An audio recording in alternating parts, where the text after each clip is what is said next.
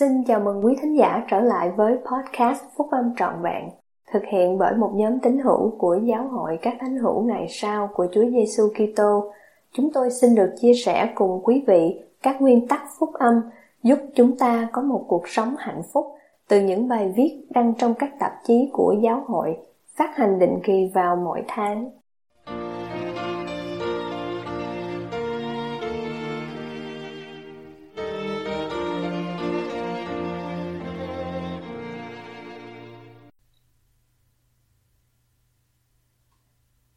Lời khuyên cho giới trẻ Bài của anh cả Boy K. Parker, chủ tịch nhóm túc số 12 vị sứ đồ trong Đại hội Trung ương tháng 10 năm 2011 của Giáo hội các thánh hữu ngày sau của Chúa Giêsu Kitô.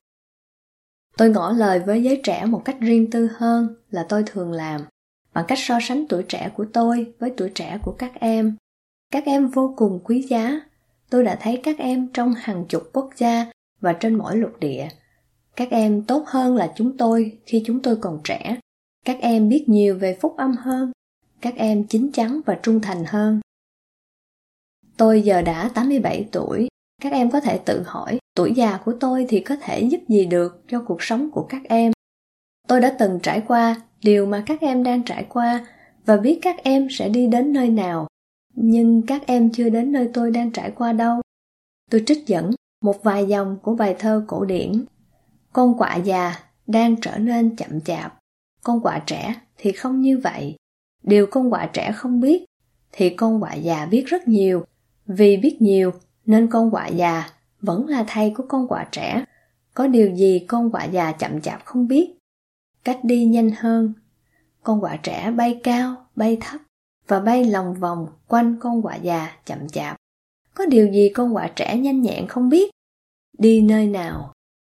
Bài thơ này không do Wordsworth sáng tác, nhưng vẫn là một bài thơ bất hủ. Với tất cả những điều đang xảy ra trên thế giới, với các tiêu chuẩn đạo đức bị hạ thấp, các em là những người trẻ tuổi đang lớn lên trong lãnh thổ của kẻ thù. Từ Thánh Thư, chúng ta biết rằng có một trận chiến trên thiên thượng và rằng Lucifer phản nghịch và cùng với những người theo nó đã bị quăng xuống đất. Nó quyết tâm phá vỡ kế hoạch của cha thiên thượng cùng tìm cách kiểm soát tâm trí và hành động của tất cả mọi người. Đây là ảnh hưởng thuộc linh và đang lan tràn khắp nơi. Nhưng bất chấp cảnh chống đối, thử thách và cám dỗ, các em không cần phải bị thất bại hay sợ hãi. Khi tôi 17 tuổi, sắp tốt nghiệp trung học với điểm học loại trung bình và một số nhược điểm đó là như tôi nghĩ, hoàn cảnh sống của chúng tôi thay đổi đột ngột vào một sáng chủ nhật. Ngày kế tiếp, chúng tôi được gọi đến hội trường của trường trung học. Trên sân khấu có một cái ghế với một cái máy phát thanh nhỏ. Vị hiệu trưởng bật máy phát thanh lên, rồi chúng tôi nghe tiếng nói của Tổng thống Franklin Delano Roosevelt khi ông loan báo rằng Trân Châu Cảng đã bị dội bom. Hoa Kỳ đang lâm chiến với Nhật Bản. Về sau, Cảnh đó được lặp lại. Một lần nữa là tiếng nói của Tổng thống Roosevelt. Lần này loan báo rằng quốc gia chúng ta đang lâm chiến với nước Đức. Đệ nhị thế chiến bùng nổ khắp thế giới. Tương lai của chúng tôi bỗng nhiên trở nên bấp bênh. Chúng tôi không biết điều gì sẽ xảy ra. Chúng tôi sẽ sống để kết hôn và có gia đình chăng? Ngày nay, có chiến tranh và tiếng đồn về chiến tranh, và toàn thể thế gian sẽ ở trong sự xáo động. Các em, giới trẻ của chúng tôi, có thể cảm thấy bấp bênh và không an toàn trong cuộc sống của mình. Tôi muốn khuyên nhủ và giảng dạy các em, đưa ra cho các em một lời cảnh báo về một số điều phải làm và một số điều không được làm. Kế hoạch phúc âm là kế hoạch hạnh phúc vĩ đại. Gia đình là trọng tâm của kế hoạch đó. Gia đình tùy thuộc vào việc sử dụng xứng đáng các khả năng sinh sản trong cơ thể các em trong Gia đình bản tuyên ngôn cùng thế giới, một tài liệu đầy soi dẫn do đệ nhất chủ tịch đoàn và nhóm túc số 12 vị sứ đồ công bố, chúng ta biết được rằng trong cuộc sống tiền dương thế, tất cả nhân loại, nam lẫn nữ, đã được sáng tạo theo hình ảnh của Thượng Đế. Mỗi người là một đứa con trai hay con gái linh hồn yêu dấu của cha mẹ thiên thượng. Và vì lẽ đó, mỗi người có một thiên tính và một số mệnh thiên liêng phái tính là một đặc điểm cơ bản và được thiết lập trong cuộc sống tiền dương thế đó. Chúng tôi tuyên bố thêm rằng Thượng Đế đã truyền lệnh rằng những khả năng thiên liêng về sự sinh sản chỉ có thể được sử dụng giữa người nam và người nữ đã cưới hỏi hợp pháp là chồng và vợ mà thôi. Hình phạt mà Lucifer và những người đi theo nó đã gánh chịu là chúng không thể có một thể xác. Nhiều cám dỗ mà các em gặp chắc chắn là những cám dỗ mạnh mẽ nhất liên quan đến thể xác của các em. Các em không những có khả năng để tạo ra thể xác cho một thế hệ mới mà các em còn có quyền tự quyết nữa. Tiên tri Joseph Smith dạy, tất cả những người có thể xác đều có quyền năng đối với những người không có thể xác. Vậy nên, mọi người có thể xác sống trên trần thế cuối cùng đều có quyền năng đối với kẻ nghịch thù. Các em chịu cám dỗ vì thể chất của mình, nhưng các em cũng có quyền năng đối với cả nghịch thù và các quỷ sứ của nó. Đến khi chúng tôi tốt nghiệp trung học, nhiều bạn học của chúng tôi đã ra trận, một số người không bao giờ trở lại. Chẳng bao lâu, số người còn lại cũng nhập ngũ. Chúng tôi không biết tương lai của mình ra sao. Chúng tôi sẽ sống qua chiến tranh không? Thế giới của chúng tôi sẽ không thay đổi khi chúng tôi trở lại không? Vì biết chắc rằng mình sẽ bị gọi nhập ngũ, nên tôi gia nhập không quân. Chẳng bao lâu thì tôi đã ở Santa Ana, California để được huấn luyện trước khi bay. Lúc bấy giờ, tôi không có một chứng ngôn vững mạnh rằng phúc âm là chân chính. Nhưng tôi biết rằng các giảng viên lớp giáo lý của mình là Abel S. Rich và John P. Lillywhite đều biết phúc âm là chân chính. Tôi đã nghe họ làm chứng và tôi tin họ. Tôi tự nghĩ, tôi sẽ dựa vào chứng ngôn của họ cho đến khi tôi nhận được một chứng ngôn riêng của mình. Và tôi đã làm đúng như vậy. Tôi đã nghe về các phước lành tộc trưởng, nhưng chưa nhận được phước lành đó. Trong mỗi giáo khu, có một vị tộc trưởng là người có tinh thần tiên tri và mặc khải. Vị ấy được phép ban các phước lành riêng tư và cá nhân cho những người có giấy giới thiệu từ giám trợ của họ. Tôi viết cho vị giám trợ của tôi để xin một giấy giới thiệu. G. Roland Sandstrom là một vị tộc trưởng được sắc phong đang sống ở giáo khu Santa Ana. Ông không biết gì về tôi cả và trước đó chưa bao giờ gặp tôi, nhưng ông đã ban cho tôi một phước lành. Trong phước lành đó, tôi tìm thấy những câu trả lời và hướng dẫn.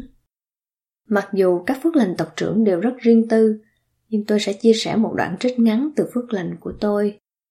Anh sẽ được hướng dẫn qua những sự thúc giục của Đức Thánh Linh và sẽ được báo trước về những điều nguy hiểm nếu anh lưu tâm đến những lời cảnh báo đó. Cha Thiên Thượng sẽ ban phước cho anh để anh có thể một lần nữa đoàn tụ với những người thân của mình.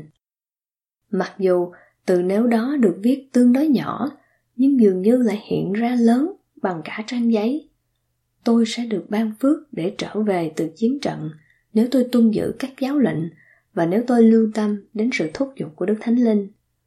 Mặc dù ân tứ đó đã được truyền giao cho tôi tại lễ bắp tem, nhưng tôi vẫn không biết Đức Thánh Linh là gì hoặc sự thúc giục là như thế nào. Tôi tìm ra điều tôi cần phải biết về sự thúc giục trong sách mặt môn.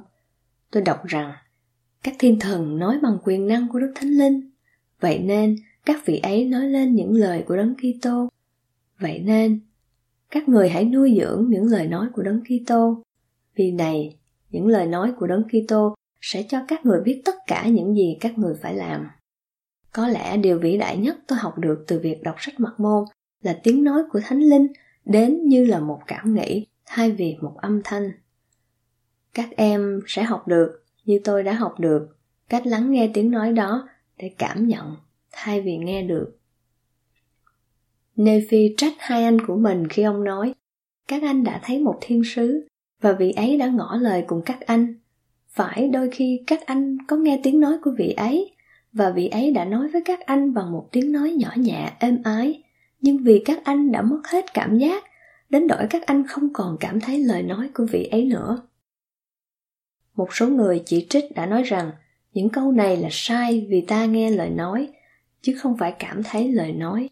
Nhưng nếu các em biết bất cứ điều gì về sự truyền đạt thuộc linh, thì các em biết rằng cảm thấy là từ hay nhất để mô tả điều xảy ra nếu các em ưng thuận thì ân tướng đức thánh linh sẽ hướng dẫn và bảo vệ các em thậm chí còn sửa đổi hành động của các em. Đó là tiếng nói của Thánh Linh đến với tâm trí như là một ý nghĩ hay một cảm nghĩ đặt vào tâm hồn các em. Tiên tri Enoch nói, tiếng nói của Chúa lại đến với tâm trí tôi và phán bảo Oliver Cowdery, này, ta sẽ nói trong trí của ngươi và trong tâm của ngươi bởi Đức Thánh Linh là đấng sẽ đến với ngươi. Người ta không kỳ vọng là các em sẽ sống suốt cả đời mà không làm điều gì lầm lỗi, nhưng các em sẽ không phạm phải một lỗi nặng mà không được những thúc giục của Đức Thánh Linh cảnh cáo trước. Lời hứa này áp dụng cho tất cả các tín hữu của giáo hội. Một số em sẽ phạm phải những lỗi lầm nghiêm trọng, vi phạm các luật pháp của phúc âm. Đây là lúc để nhắc nhở các em về sự chuộc tội, sự hối cải và sự tha thứ trọn vẹn đến mức các em có thể trở nên trong sạch trở lại. Chúa phán, này, kẻ nào biết hối cải những tội lỗi của mình, thì kẻ đó sẽ được tha thứ, và ta, là Chúa, sẽ không còn nhớ tới những tội lỗi đó nữa. Nếu kẻ nghịch thù bắt giữ các em làm tù nhân vì tội lỗi, thì tôi nhắc các em nhớ rằng các em nắm giữ chìa khóa để mở cánh cửa ngục tù từ bên trong. Các em có thể được thanh tẩy qua sự hy sinh chuộc tội của đấng cứu rỗi Giêsu Kitô. Trong lúc khổ sở, các em có thể nghĩ rằng mình không đáng để được cứu rỗi vì đã phạm phải những lỗi lầm, lớn hay nhỏ, và nghĩ rằng bây giờ mình đã lạc lối. Điều đó không bao giờ đúng. Chỉ có sự hối cải mới có thể chữa lành điều làm tổn thương, nhưng sự hối cải có thể chữa lành điều làm tổn thương, dù điều đó là gì đi nữa.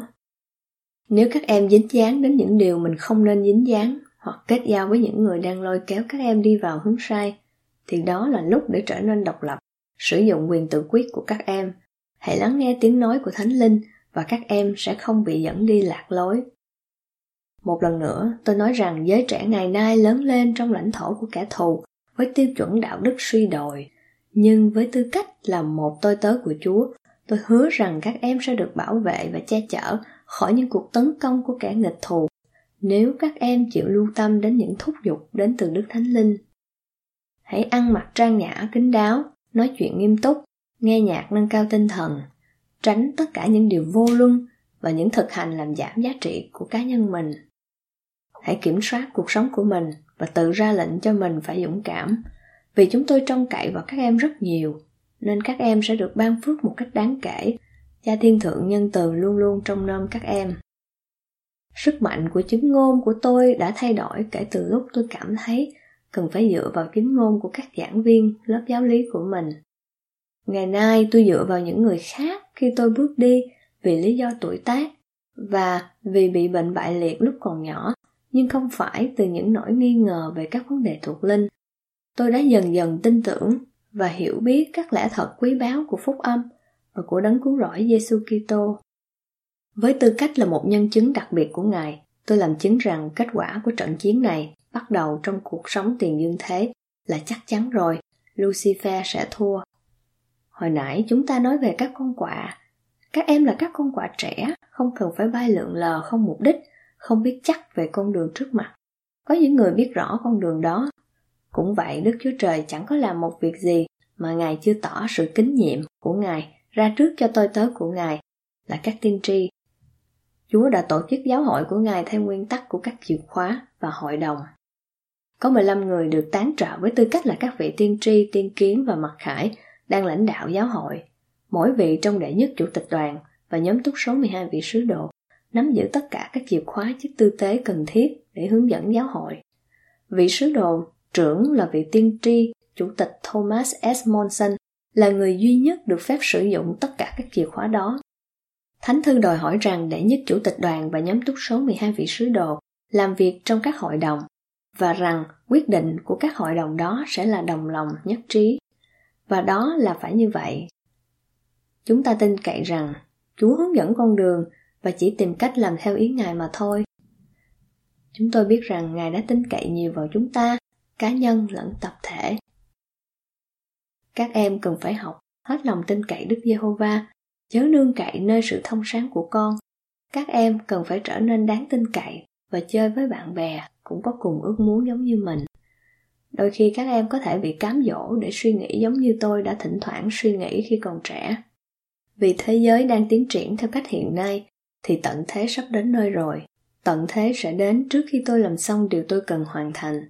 Không phải vậy đâu, các em có thể mong đợi làm điều đúng, kết hôn, có gia đình, sống để thấy được con cháu của mình, có lẽ còn cả chắc của mình nữa.